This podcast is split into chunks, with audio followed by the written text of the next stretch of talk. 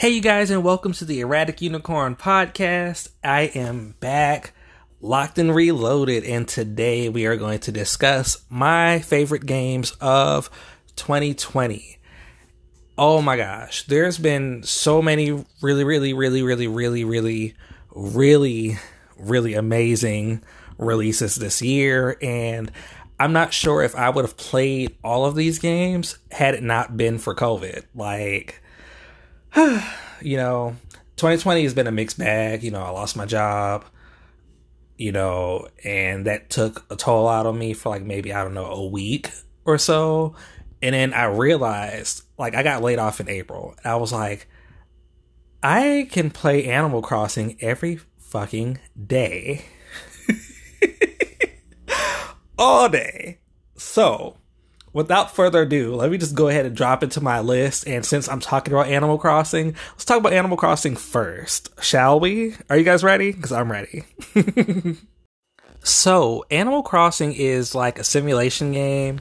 And with New Horizons, you get to make your own island, and you have like these little animal villages that are so adorable and cute, and they like make these little cute sounds or whatever.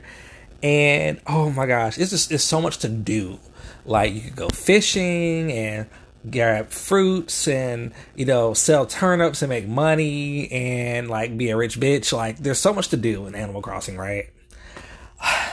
like it's it's so much customization and you know you can design clothes and there's like a whole group of Animal Crossing users now. Like there's so many Facebook groups and and message boards and things like that where like people congregate and share recipes for you know different things like lamps and beds and all kinds of cool stuff you know like this game literally took out so much of my life and i was so addicted to this game i had to wean myself off of it.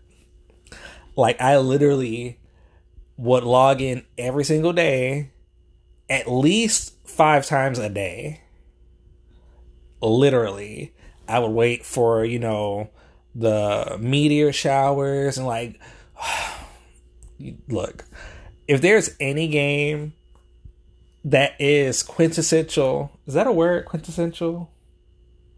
I don't know if that's a word, but like I'm not gonna edit this out, so fuck it.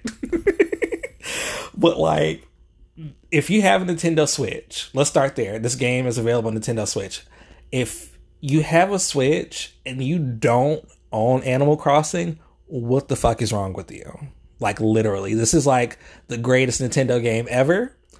And I'm not even like a big Nintendo fan. Like it's my secondary system. I like Nintendo, but this game made me love the Switch. It is like so relaxing. It's not like, you know, I just I don't know like it's something about Animal Crossing. I don't know if I would have played it had it not been for 2020 but I couldn't go outside. You know, I couldn't like link up with friends or anything like that. And it made me feel like I was like, you know, a part of something special.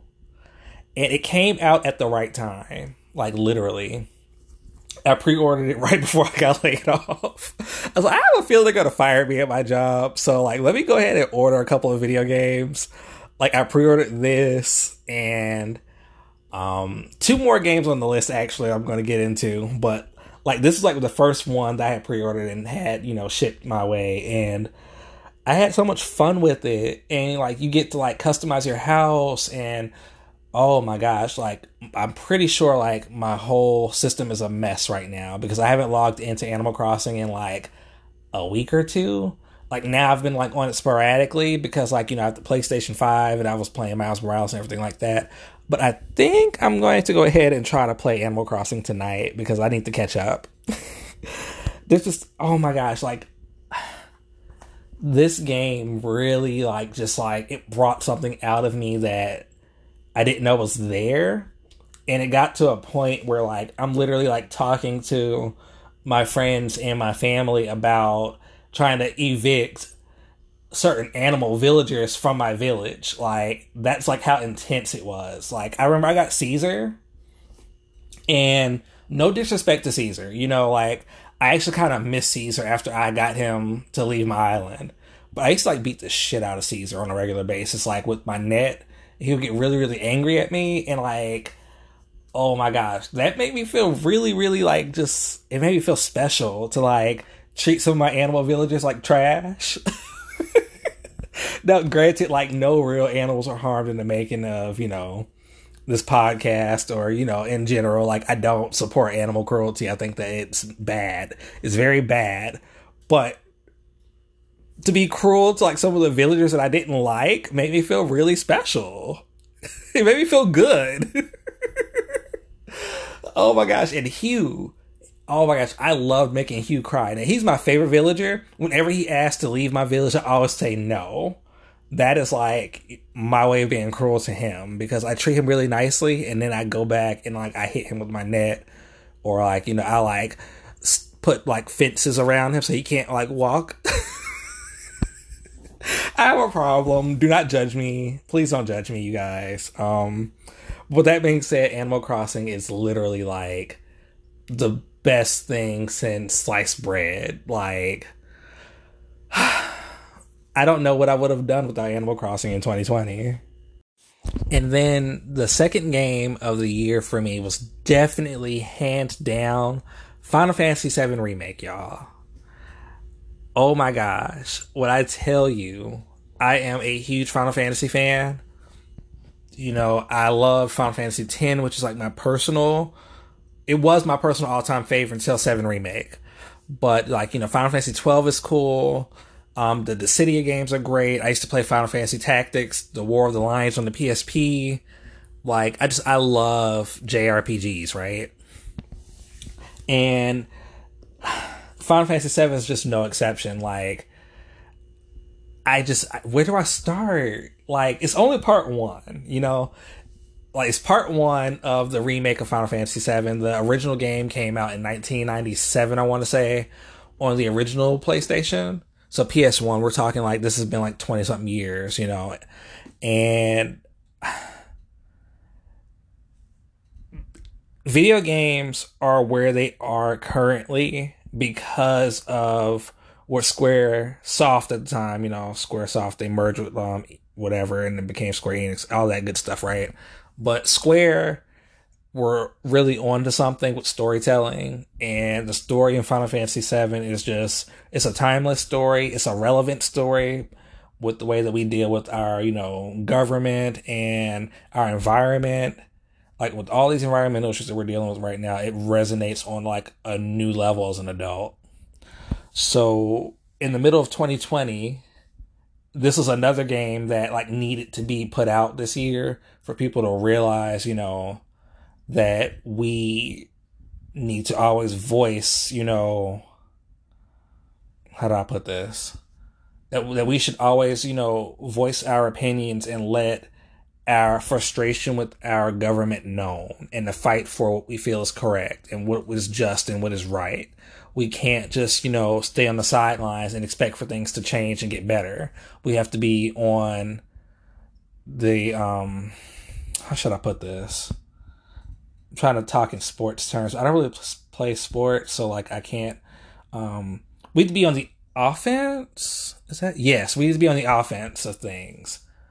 Like none of that defense shit. We need to like be aggressive with it. And that's part of how I feel about Final Fantasy VII. Let's talk about the characters, right? Cloud looks amazing. The voice acting, oh my gosh, the voice acting in Final Fantasy VII is like some of the best voice acting that I've heard in a Square game since fucking never. Like, oh my gosh, like I was really worried about this game before it came out because, like, you know, I had just played um Kingdom Hearts 3. Did that come out last year or the year before? But I was so disappointed with the voice acting in Kingdom Hearts 3 like it sounded like that voice acting was fucking terrible, y'all. Like, oh, everything sounded like stilted. And as much as I love Final, Fantasy, oh my gosh, I'm talking in circles right now. As much as I love Kingdom Hearts, you know, like that voice acting was so stiff. It was so like they felt like it felt like they didn't want to be there. Like they were like, "What the hell am I reading?" Like, like the script was terrible for one. Let's go there too. The script was pretty awful, you know. And like I didn't get that from Final Fantasy VII remake. Like everything was just like spot on, and it gave me hope that Square can like make good games again because you know earlier in the generation I played Final Fantasy 15 and as much as I liked 15 I didn't love it and I have fallen in love with the franchise all over again. I'm actually excited for 16 now because of what was done with Final Fantasy 7 remake. You know, the combat system was amazing. It's not really turn based, but you know, turn based is dead. It's never coming back, and people just have to get over it.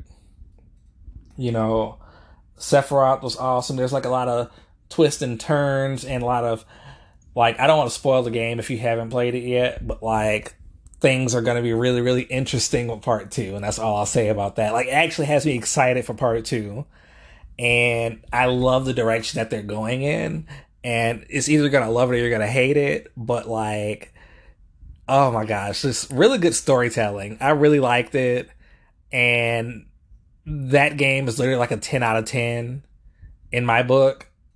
And I'm kind of sad I didn't pace myself. Like, like I said, like I've been home this whole time. So like, I'm just sitting here like playing the hell out of this game. Like, I beat the game in six days, literally six days. And it got to a point where like, I was like really tired and I was like drinking like Coca Cola with like hella caffeine to like stay up so I could like literally finish it. And oh my gosh, I might actually like replay this again soon and see like how it looks on PS5 just to like test it out. But yeah, that game is just pure beauty, you know. oh my gosh, I'm gonna cry thinking about this game. Like, I don't think everybody understands like what Final Fantasy VII means to me. Like, I loved Advent Children. Like I'm literally like totally fucking obsessed with Final Fantasy as a franchise. It's probably my number one favorite video game series of all time. You know, and that I might do a podcast for that next. Oh my gosh. Yes, I should. well, let's go to the next game, shall we? All right, and then the next game that I want to talk about is Crash Bandicoot 4 It's About Time. It's not one of my favorite favorite games of the year. However, I want to mention it because I'm a longtime fan of the franchise itself. And we knew that there was a rumored title for the Crash Bandicoot series this year. We just didn't know officially at the time if there was going to be like, you know, a quote unquote fourth game as far as like, you know, them doing like um, Wrath of Cortex again and doing it in 4K or anything like that, or if it was going to be like you know a continuation of Crash Bash. Which honestly, part of me wishes that they would have done Crash Bash over again because it was kind of like a Marty, a Marty, it was a Mario Party clone essentially. So it, you know, had like different mini games and that kind of thing. It was really fun to play on the PlayStation, like the original PS1. And I know that a lot of people kind of like don't like Crash Bash because the first game in the series not to be done by Naughty Dog, but I feel like that was like the best non Naughty Dog title basically for years for a very very long time like I mean, if we want to talk about Twinsanity being decent, it was okay, but it still wasn't as good as Crash Bash or any of the Naughty Dog um, games in general, right? Crash 4 is not bad at all in the sense of it feeling like a Crash Bandicoot game. My only gripe with Crash Bandicoot 4 it's about time is the fact that it's just hard as hell. Like the game is genuinely like difficult for little to no reason. And I wish that if they were going to make the game difficult, at least like do it in in stages, I guess. They went Toys for Bob went swinging. Like the game feels like Crash. He looks good. Like the the updated animation is great. The visuals are amazing. The controls are pretty decent for the most part. It's just hard. And I was like, I know like the original series was challenging and it had its moments, but like this game makes me really just like want to rage quit and like never play it again. But it's not bad. Like eventually, I'm gonna like push through it because from what I've played, I do like it. But like, I'm definitely glad that I got it on sale. like, I didn't spend full price on it because I kept trying to like evaluate. I was like, do I spend full price on this when it comes out? Do I wait? Because I have a gut feeling it's gonna go on sale around Black Friday, and that's what I did. I kind of waited, but like you know, it, it's worth thirty to forty dollars. I'll say definitely sixty. I'm not too sure about that, but like I hope that there is more Crash in the future. So hopefully sales are improving. I know like when it first came out, it was kind of stagnant, but it's 2020 and like a lot of people don't have the the means or the resource to buy a lot of different video games. You know what I mean? So in that regards, understandable. But I think that the sales definitely will improve since it's gone on sale several times within the month. The cool thing about Crash 4 is you can play as Dingodile, you can play as Crash, of course, Coco, and Cortex, and Tawna. So like there's like a lot of like cool things that each character has set up and then there's like the different mask system. Honestly i don't really like the time freeze element of it. Like that part kind of like gets on my nerves a little bit. But you know like different strokes for different folks the game is pretty solid regardless i do recommend it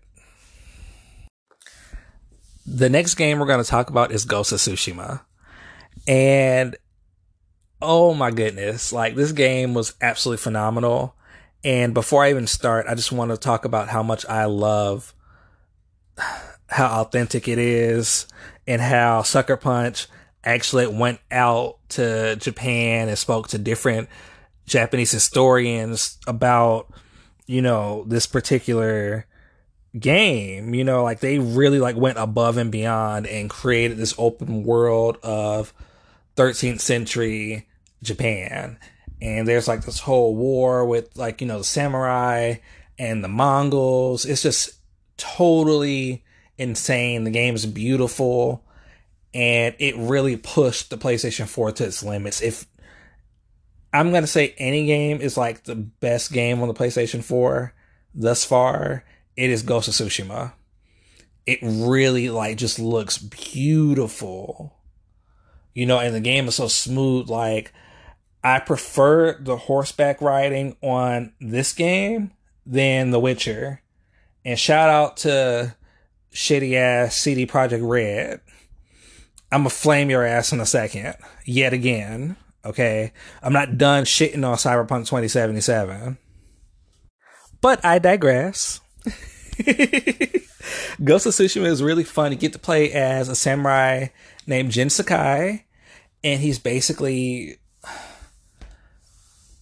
freeing up his uncle and trying to, you know, save his town. You know, it's just a, a cut and dry story. It's really, really good. And, you know, the thing that I like about Ghost of Tsushima is it's not like trying to be overly ambitious like Cyberpunk 27. Cough, cough. You know, like it's, it stayed within its limits. It focused on what the PlayStation 4 can do. And they pushed it to the, the highest capability that the PlayStation could go. The load times are like pretty, pretty like amazing for a PS4 game.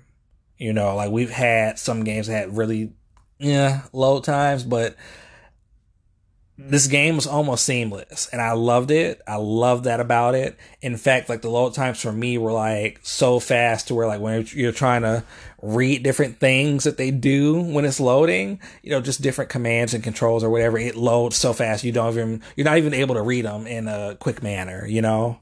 So that was pretty awesome. The combat is pretty great. Like, this is, I, keep saying this is like the game of the year. honestly, Ghost of Tsushima should have been Game of the Year at the Video Game Awards. It really should have been because like so much thought went into this game. The developers put like a lot of heart into it and a lot of research and a lot of love. So you can tell that this game was like made out of love. And uh, it was so worth it. I was actually like really like upset when it got delayed this year. It was only delayed by like a month, but like, uh, I was really upset about it because like this is the game I've been looking forward to like all this time, you know? When I saw the first trailer, I was like, oh my gosh, we have a really good samurai guy. We're gonna get a good samurai game, and I got like really, really, really, really, really excited. And it just it was really worth the money. Like this is one of those games I feel like sixty dollars was justified. You know. Now in my case, I had that Best Buy Gamers Club unlocked membership, so I got mine for like fifty dollars. But you know, I'm just saying, Best Buy should bring that back. Like they should totally bring that back. Like mine expired. This is the very last game that I ever bought using it. And I was really sad about it because I was like, oh my gosh, like within the last two years, like I bought so many games at discounted rates and prices and like that was like a total steal. Like I got my money's worth. I forgot how much the membership was, but like literally I saved so much buying games when they first came out and I guess that's probably why they got rid of it because like we were saving too much money. I don't know, but I, I have no clue. I hmm. Maybe just maybe maybe we should write a petition to Best Buy see if they'll bring it back. Like we totally need that, especially with games going up to like seventy dollars now. Like, come on, like at this point, fifty dollars is a steal for a seventy dollar game. So we'll see what happens in the future. But Ghost of Tsushima is amazing. It looks amazing in 4K. Um, if you don't have a PlayStation 4, you were able to snag a PS5 and you didn't play any of the games on PS4, I recommend you get Ghost of Tsushima because it looks even better on PlayStation 5. It's phenomenal. Um, they've updated some of the frame rates and things like that for the PS5, so like it's it feels almost next gen, you know. So I uh, yes, get Ghost of Tsushima, please. And it's done so well. I'm like just clamoring for a sequel at this point. Like we need one. I hadn't felt this way about a video game since OG God of War in like 2005. You know what I mean? Like this is one of those kind of games where like it's on the tail end of the system's lifespan or whatever. And I know like technically like Horizon Zero Dawn or what no, Horizon Forbidden West, that'll be a PS4 game till we're gonna get a few more PS4, PS5 cross gen games coming up in the next year or so. But like as far as this one goes, it wasn't really built for the PlayStation 5 this is like the last of its kind, and it, it is so so worth it. So worth it. Please buy Ghost of Tsushima. It's like the best thing ever. All right, so we're gonna talk about some PS5 games before I head on out of here. And the first one I want to talk about is like the game that I've been waiting for since I saw the trailer for it at the PS5 showcase. And it's so fun and it's so cute and weird and creepy all in one. And that game is Bugsnax. Bug Snacks is like the greatest thing in the world. Like, I don't know who came up with this idea, you know, because it's like Pokemon Snap, but like with these creatures that eat these creatures and. hold on, wait. All right, so let me calm down for a second. you play as a journalist, right? You're a grumpus. Like they look like kind of like walruses, but like they're so cute. Like they're they're grumpuses, you know. And they live in on this town. Oh my gosh! They live in this town. It's called Snacktooth Island. Okay, and like there's these little creatures and they're called Bugsnax. and then when the grumpus eats a bug snack, like that snack takes on like the form of like their limbs and stuff so it's like really really creepy but cool at the same time like i'm convinced whoever came up with this idea was like literally high on acid like they had to have been on out on acid like literally because it's so it's so cute though, and and it's really fun. Like the graphics are not great, but like I really enjoyed it. Like it, it works for the type of game that it is. And it's only like $25. It was free on PlayStation Plus. I think it's still free on PlayStation Plus currently, but don't um don't quote me on that. Check it out for yourself. But oh my goodness, it was so fun playing that and catching all the little Bugsnax and it was so cute. and it's like the cute little theme song called It's Bugsnax. Kinda bug and kinda snack. I don't want to like, you know, um, I'm not to sing the rest of the song, but you should Google it or YouTube it or whatever. It's so cute and catchy and it gets stuck in your head. And I'm almost 30 singing and talking about Bugsnax. Gotta love it. Gotta fucking love it. And then it's a good thing, like, let's say if you want to get like your child a PlayStation 5 or something like that, which I don't know why anybody would buy a child a PlayStation or Xbox to begin with.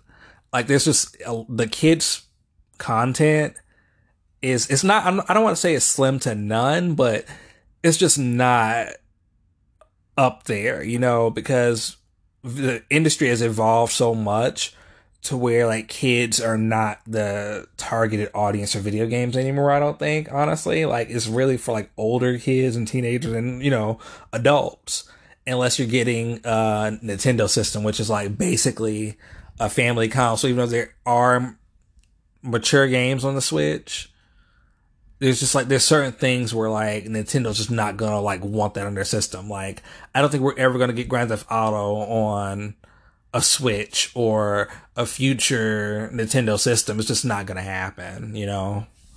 But like definitely if you're getting a a PlayStation or if you have like a gaming rig or something like that, because I know Bugsnax is also on PC as well.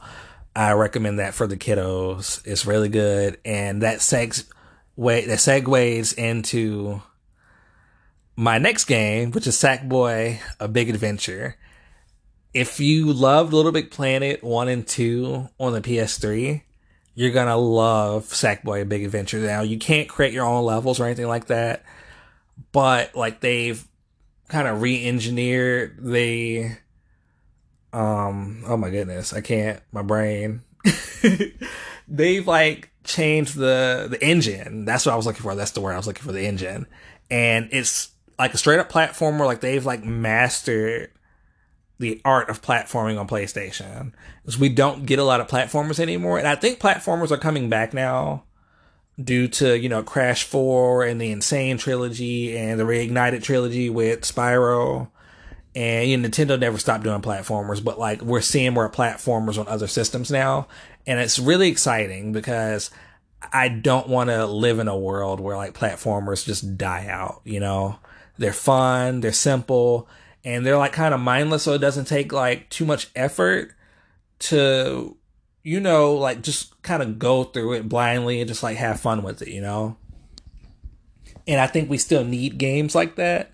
They're cheaper to create for one and everything doesn't have to be open world you know like and that's kind of my thing like i don't want the industry to be filled with games as a service, like the bullshit Avengers game, Godfall, which I do not recommend. Fuck that game too. And, you know, like, come on now, like, even Assassin's Creed, like, it's just too much, you know? Like, like sometimes we just want something that's simple and fun. And Sackboy, A Big Adventure is that game. It's so fun. It's so cute. The music is great. And it's, just, oh my gosh. Okay it reminds me of like a more challenging Yoshi game. Like if you liked Yoshi on the Switch, like was it Yoshi's Crafted Life? It reminds me of that, but like better.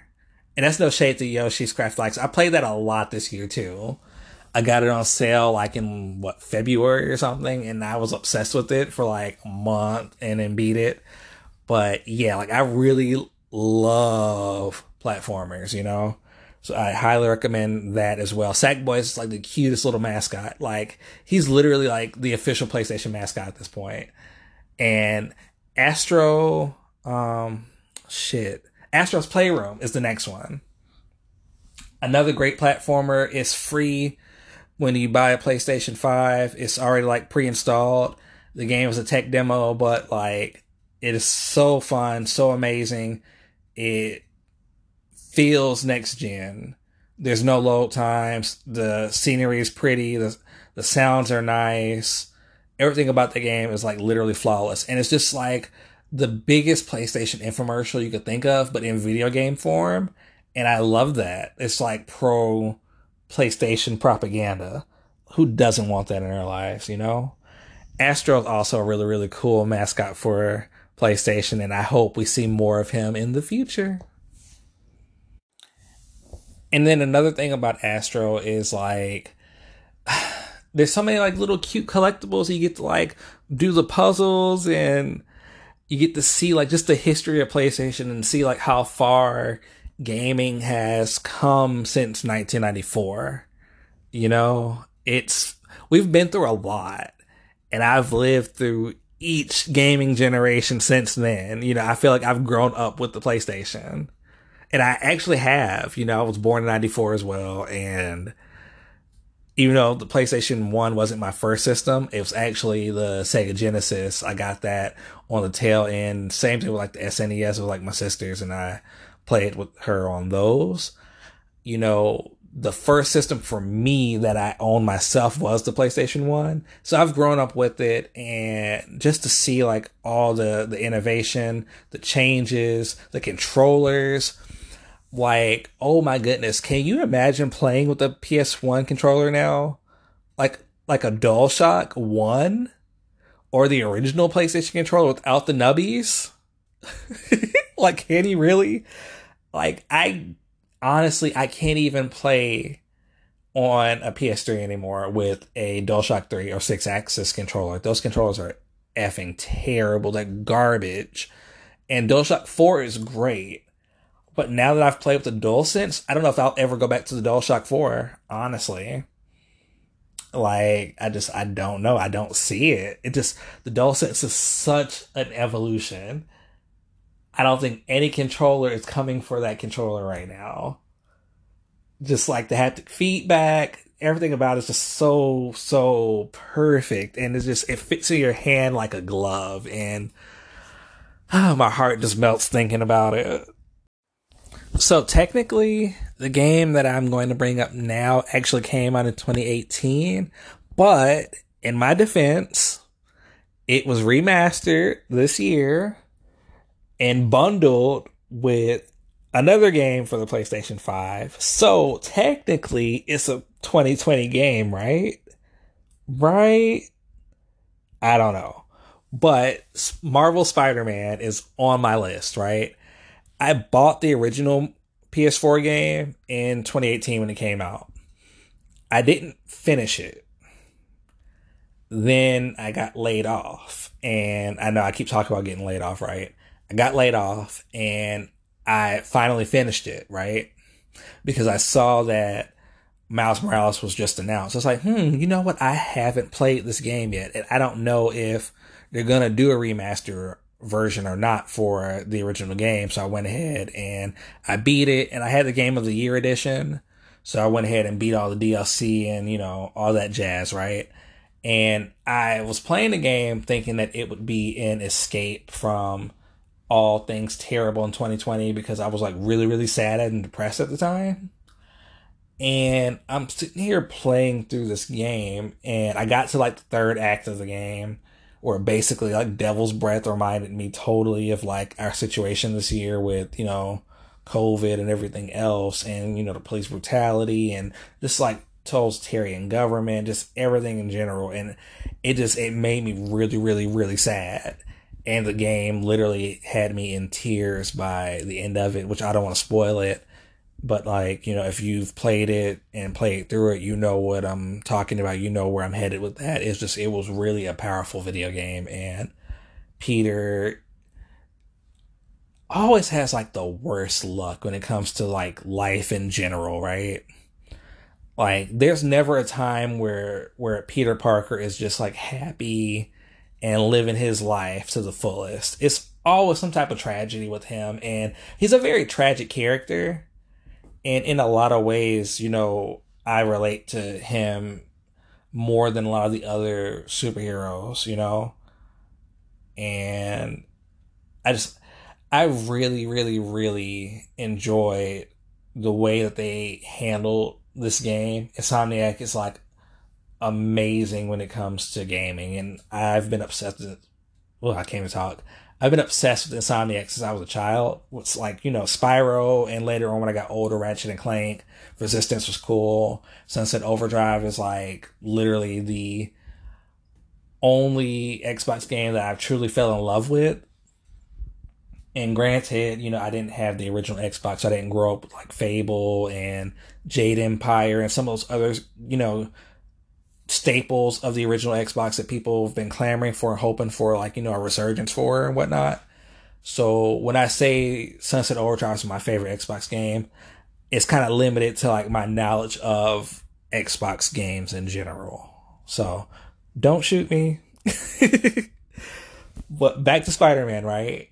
The the game is amazing on both systems. So whether you're playing the original OG version that came out in 2018 on PS4 or you're playing the remastered version on PS5, which I honestly recommend you, if you're gonna buy Miles Morales on the PS5, I recommend just buying the Ultimate Launch Edition and get the remastered edition as well to have it. And then if you had the PS4 version, you could take your save files over. So since I beat the game on PS4, I have like my new game plus file on my PS5 now. So I've been enjoying that and, you know, going through the game again and it looks phenomenal. And I'm probably in the minority here, but I actually like the new Peter Parker face. I know a lot of people were like upset and disappointed and saying he looks like a great value Tom Holland. And I'm not really seeing the great value Tom Holland comparison. I think he looks like an average 23 year old white boy, honestly. And there's nothing wrong with that. You know what I mean? I think honestly, if we want to get down to the nitty gritty, if you look at the bios on the game for the 2018 game, right? Peter Parker is supposed to be 23 years old. He's been Spider Man for a long time, but he's only 23. If you take that to perspective and actually look at what Peter looked like in the 2018 game, he looked old as fuck literally completely old as shit. You know what I mean? He looks like a 23 year old kid to me in the new game. And people are like, well, he's 23. He's supposed to look like a grown man. Like you're closer to 18 still than you are to 30, sir, ma'am, whoever was complaining about this shit. And if you was looking old as hell by 23, then I'm gonna need you to lay off the crack. Or whatever you're doing. that wasn't cool. Let me not say that. But oh, I already said it. Oops. Oh well. Just know that when you do things like that, it ages you. Anyway, with that being said, the game is phenomenal. The combat is great. Miles Morales is even like a step above that. The Miles Morales side game, because it's not, it's a sequel to the original Spider Man series. It's like a a standalone quest. I don't want to say it's just DLC. I know there's a lot of people that were like, Miles Morales is just DLC. It's not a full game. And in some respects, I can understand why people would say that, but it is a standalone story. It's a smaller story. It gets to the point. There's not a lot of fluff. And it's worthy of tiding us over until we get the next official game of the franchise, which we will be getting very soon, I assume. And it, uh, the Miles Morales game is so powerful for so many different reasons, and I really enjoy Miles Morales as a character. You know, he's a young Afro Latino male out here, you know, just like pick up the pieces of his life. He has had some tragedy happen to him as well, and you know he he wants to be his best. He wants to be the best version of himself, but he also wants to live up to what Peter has already done and established as Spider Man, and he has to realize how to be Spider Man in his own way, in his own landscape, because you know he does come from a different world. He has a different view, and he has different things he can add to the story and to the table. And Insomniac really did a great job on that, and they fixed his hairline boy, when I tell you Miles' hairline in the 2018 game was atrocious, like, who was cutting his hair? Because that was a mess. A hot, hot, stinking mess. But the hairline looks good, though, in the new game, and I'm very, very happy about that. So if you're going to get a PlayStation 5, even if you decide not to get it on PlayStation 5, just get the PS4 version if you don't think you're going to be able to get a PS5 anytime soon. It will be upgradable to the PS5 version when you decide to upgrade your system. So there's always that as well. I highly recommend the game. It's so fun. It's amazing. Uh, like that game just I'm getting chills just thinking about it. I just beat it the other day and oh man it is so good when you put the headset on you have like 3D audio and and I want to discuss a few more things before I head on out. These games I haven't actually like played yet, but I look forward to playing soon. Demon's Souls being one of them. I'm personally waiting until Demon's Souls goes on sale because I have an appreciation for that type of game, but I know I'm going to suck. So I don't want to spend seventy dollars plus tax, which is going to end up being like what eighty or ninety something dollars on a game that I'm not going to enjoy on the first time around. So I'm to wait till that goes on sale or ends up like a PlayStation Plus title for free or something like that, which probably won't happen for a long time, if ever. But there's that. I haven't played Maneater yet, but I saw a trailer for it, and now like I have the game, I own it. I'm to use the PS5 upgrade and play that on my PS5. It looks fun. I recommend getting that if it's on sale, just to like to try it out. I think I got mine for like $12. I've been running through Horizon Zero Dawn because I'm trying to replay or play some of the games that I kind of missed out on during the PlayStation 4 generation. Because I don't know why we keep calling things next gen where next gen is now current gen. I guess since I have a PS5, I'm like kind of looking at the PS4 as being last gen now, you know. But maybe we'll just call it current gen next year. Who knows? I don't know like how that works when we start calling like the next gen whatever. But anyway, I digress. I just bought the Super Mario 3D All Stars collection because believe it or not, I've only played Mario 64 once, and that was the emulation on the Wii U which I'm hearing that like you know this whole game's not emulation anyway, but that's just like my only point of reference to Mario 64 since I didn't have a Nintendo 64 growing up. And then I also didn't have a GameCube growing up, so I missed out on not only 64, but I missed out missed out on um, Sunshine as well, Mario Sunshine. And then I actually got a Wii, believe it or not, but I still didn't play Mario Galaxy. I was waiting for Mario Galaxy to go on sale, and it like never went on sale throughout the whole generation. And that's when I realized Nintendo games don't go on sale typically unless they're like during Black Friday or a special time throughout the year. So when you see a Nintendo sale and the game is below sixty dollars, just pick it up because it's not gonna get much lower than 30 at the max. Like you're lucky to get it at 30 or 35, but like if you see a Nintendo game at 40 or 44, just get it. And that's what I've pretty much started doing because I was like, I don't want to. I'm kind of new to Nintendo, like on a serious gaming level, and I don't want to spend full price. But like, yikes! Like I got 3D All Stars for 49.99 actually, I got Zelda earlier this year, Breath of the Wild for like 44. And I really like a lot of these Nintendo games, but like I don't stick with them very long except for Animal Crossing. So like I'm trying to like train myself to play more Nintendo. Just like I'm gonna have to train myself when I get an Xbox Series X to play more Xbox exclusives when they have some available. And I don't mean it in a shady way. I just like really mean it like something that's not Halo But I saw the trailer for Fable, the little um, small trailer, and that looked like it would be pretty cool. So I'm looking forward to when that comes out. And um, the initiative is working on some different things, and I know like that specific company is taking you know like old lead designers and stuff like that from you know Sony, uh, Santa Monica Studios, things like that. So like there's people that have worked on PS4, PS3, Sony games in general that are actually like Team Xbox now working on games for them to help them with first party content. And I'm all for you know Nintendo, Sony, and Xbox all having first party content. That's what really sells the systems. Third third parties are great, but like we see that like the quality and third parties aren't always on par to me. It's, depending on what it is, you know, but I'm really excited about that. But anyway, I got um, Luigi's Mansion 3, which I've never played a Luigi's Mansion game before, so I'm like, oh, that should be pretty cool.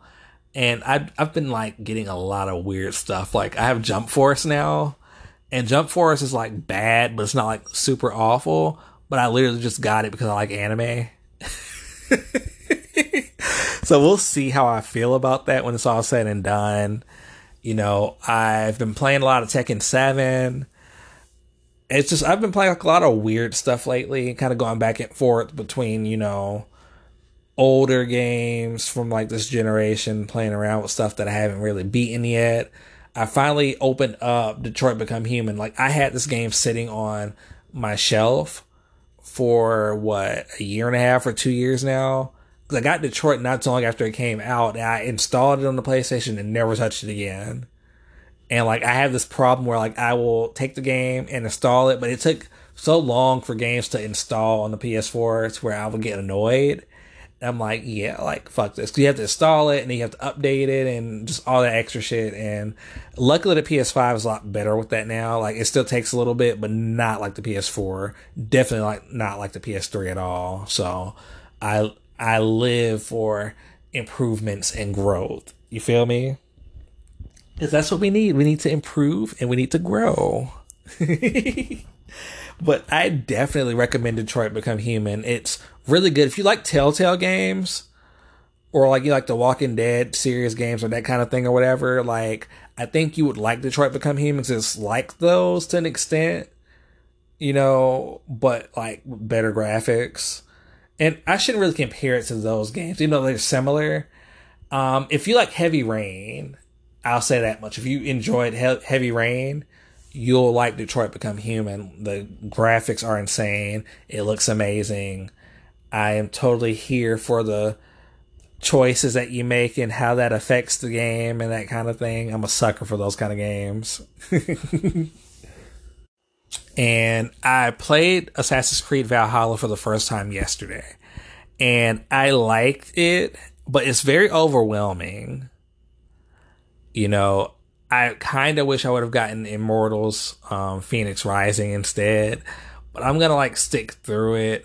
I just I don't know where to start with like games like Assassin's Creed. I've never been like a big fan of Assassin's Creed games, I don't know why I keep buying them. I got the very first one in like 2000 what whatever on the PS3, and that was okay ish. Like it reminded me a lot of like Prince of Persia. And I really didn't like those games either. And I was like blasphemy. It's like, how dare you not like Prince of Persia? Like it was just okay, you know? It was just okay. But, you know, I got that one and then I got Black Flag on the Xbox One with the bundle. Didn't really care for Black Flag. And then I got um what is it, Assassin's Creed Origins or Odyssey Odyssey is the one. And I've never opened the game. It's still sitting in plastic and I'm looking at it right here in my room and I'm like, should I open that? I mean, I bought it. So we'll see. I just, I don't know. Like, I like open world games, but I'm not like obsessed with them. I like open world games that, you know, that aren't overwhelming. Like, I don't get that feeling of, oh my gosh, like where am I going? What am I supposed to be doing with Ghost of Tsushima? You know, Horizon Zero Dawn, same thing. Like it, it doesn't feel like that to me. You know, but like, I guess to each their own. Different strokes, different folks. If you like it, I love it.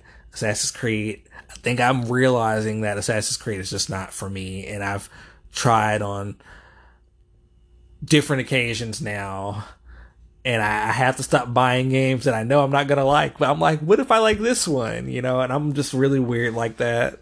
Forgive me. and you know, I bought Mortal Kombat 11 last year, and I always buy Mortal Kombat games or fighting games in general when they first come out. Just out, it's it's FOMO, it's fear of missing out, and here we are in 2020 with Ultimate. Now I had a choice. You know, I could have just upgraded the PS4 version that I had to PS5, but I still had to go ahead and I mean, I still had to go ahead and buy Aftermath, which is like 20 something dollars or 30 something. I don't know how much it was. And I had to buy the combat packs to get all the extra characters and everything. And I'm like, when you add that up, it's almost like buying a whole other $60 game anyway. So I just went ahead and bought Ultimate. So I've officially paid for Mortal Kombat 11 twice. But I have the PS5 Ultimate Edition. I'm going to play through Aftermath finally. Play with, you know, all the extra characters that were DLC and I think I tell myself every time I'm never going to buy a Mortal Kombat game at launch, and I always do. And I really do mean this time, I don't think I'm going to do it, but we'll see. It depends on what the game looks like. You know, I really enjoyed Mortal Kombat when they first did the reboot after Armageddon and they decided to kind of like go back to the basics with the PS3 game. That game was flawless. Like I give that game a literal like 10 out of 10 it was so good. And Mortal Kombat 10 came out. I was like, yes, it's pretty, it's decent. It's okay. And then 11 came out and I was just like, oh, man, like, yeah. Not saying 11 is bad. Like, there's a lot of things that I like about 11. But then, like, just, it felt kind of lazy to me, honestly. And why did I buy if if it felt lazy, why did I buy the new edition, right? The Ultimate Edition? Because I wanted the extra characters and Mortal Kombat is like a fun game to play with other people. Not online. I don't like playing online for a lot of reasons with fighting games, like unless like I actually know the person, because like these people online are like complete fucking maniacs. They're crazy. They will spam the hell out of you and I can't get no hits in, and maybe it's because I suck. Maybe I just suck. You know, like mm, whatever. Speaking of fighting games, before I head out of here, for this is the last game I want to talk about: Super Smash Bros. Ultimate. I have always had a love hate relationship with Super Smash Bros. I didn't play Melee and I didn't play Brawl on the Wii, but I did get the Wii U version when I got the Wii U. And it was different, you know what I mean? Because it's not like your traditional fighting game, but like it was something about that was really addictive. So I thought, hmm, let me go ahead and get the Switch edition since it's on sale now. And since it was on sale, I went ahead and got it. I think I spent um, either forty nine ninety nine or like fifty four ninety nine. One of the two. Could have been 45. It was one of those three, I guess. But I got it on sale. I know it wasn't like 59.99. You know, and I I played it and you know the the biggest difference with the game for me was that when I played the game on the Wii U, like all the characters were kind of available for the most part from start. And I've gotten kind of used to video games being like that now when it comes to fighting games. But then with this new Super Smash Bros. game, you have to like really like grind to unlock all the characters. There's like a bunch of characters to unlock, you know? And it's a little bit draining trying to unlock everyone, but the game is fun. I totally suck at it. Like I really, really, really suck at Super Smash Bros. And it's a fun kind of thing though. Even like I know I suck, I'm absolute trash, like I'm probably worse than trash, I will never give up on it because the game is that much fun, you know. And on that note, I will talk to you guys on a later date. I'm going to try to come back and post periodically now. you know, like we're nearing the end of 2020 and I really plan on being as active as I possibly can with the podcast and with other endeavors as well. And I just want to thank anyone that, any and everyone that has been, you know, consistently like asking me about doing another podcast, getting my head back in the game, giving me positive feedback, sharing the podcast. Thank you to each and every one of you guys. I really do mean it from the bottom of my heart. And I will catch you guys later. Have a good one. Bye. Oh, and before I go, fuck Cyberpunk 2077. Fuck that game. Let me, yeah, wait, wait a second. I was graduating high school, okay? I graduated high school in 2012. Eight years ago, CD Projekt Red announced Cyberpunk 2077. It was not announced as a PS5, PC, Xbox Series X game. It was announced to be available to play on PC, PlayStation 4, and Xbox One. There's no fucking reason why that game should be as buggy as it is, as glitchy as it is in 2020. We waited eight years for it. You've delayed it X amount of times. If you need to delay it another time, then that's fine. I think we would have all been okay if they would have delayed it one more time and said, look, we need at least six to seven months to work out these kinks because it's bad. There was no transparency. There was a complete lack of transparency for this game, especially on console. It was deceptive. We saw no trailers for the PlayStation 4 or Xbox One game at all. All PC computer footage. Highly deceptive. They went ahead and gave review codes to all of these streamers, all of these reviewers with the PC code, there's nothing at all about the consoles. You know, I, I, I feel like I got I ordered something high end on Wish. I feel like I spent a lot of money on something that came from Wish wish.com and anybody's ever ordered from wish or was it aliexpress you know like that shit is all knockoffs i feel like we got the knockoff version of the game and that's not fair to all the people that spent their hard-earned money on the game and CD Projekt Red deserves to have their ass handed to them, and they deserve all of the hate mail. Not on a personal level, like I don't think that anybody should be like you know sending, you know, death threats or anything like that to developers. Let me like rephrase that for a second. But I feel like they deserve not so much the developers, the the the leaders, their leadership. There's a fundamental lack of care on their part for console gamers. You know, and I find that disgusting. And from here on out, a lot of us are going to remember what happened with the launch of this game and even if they fix everything and everything is like a okay and the next gen, you know, version is a lot better, this is still going to be a stain on that specific developer. It's ridiculous. That's why Sony's out here issuing digital refunds as we speak.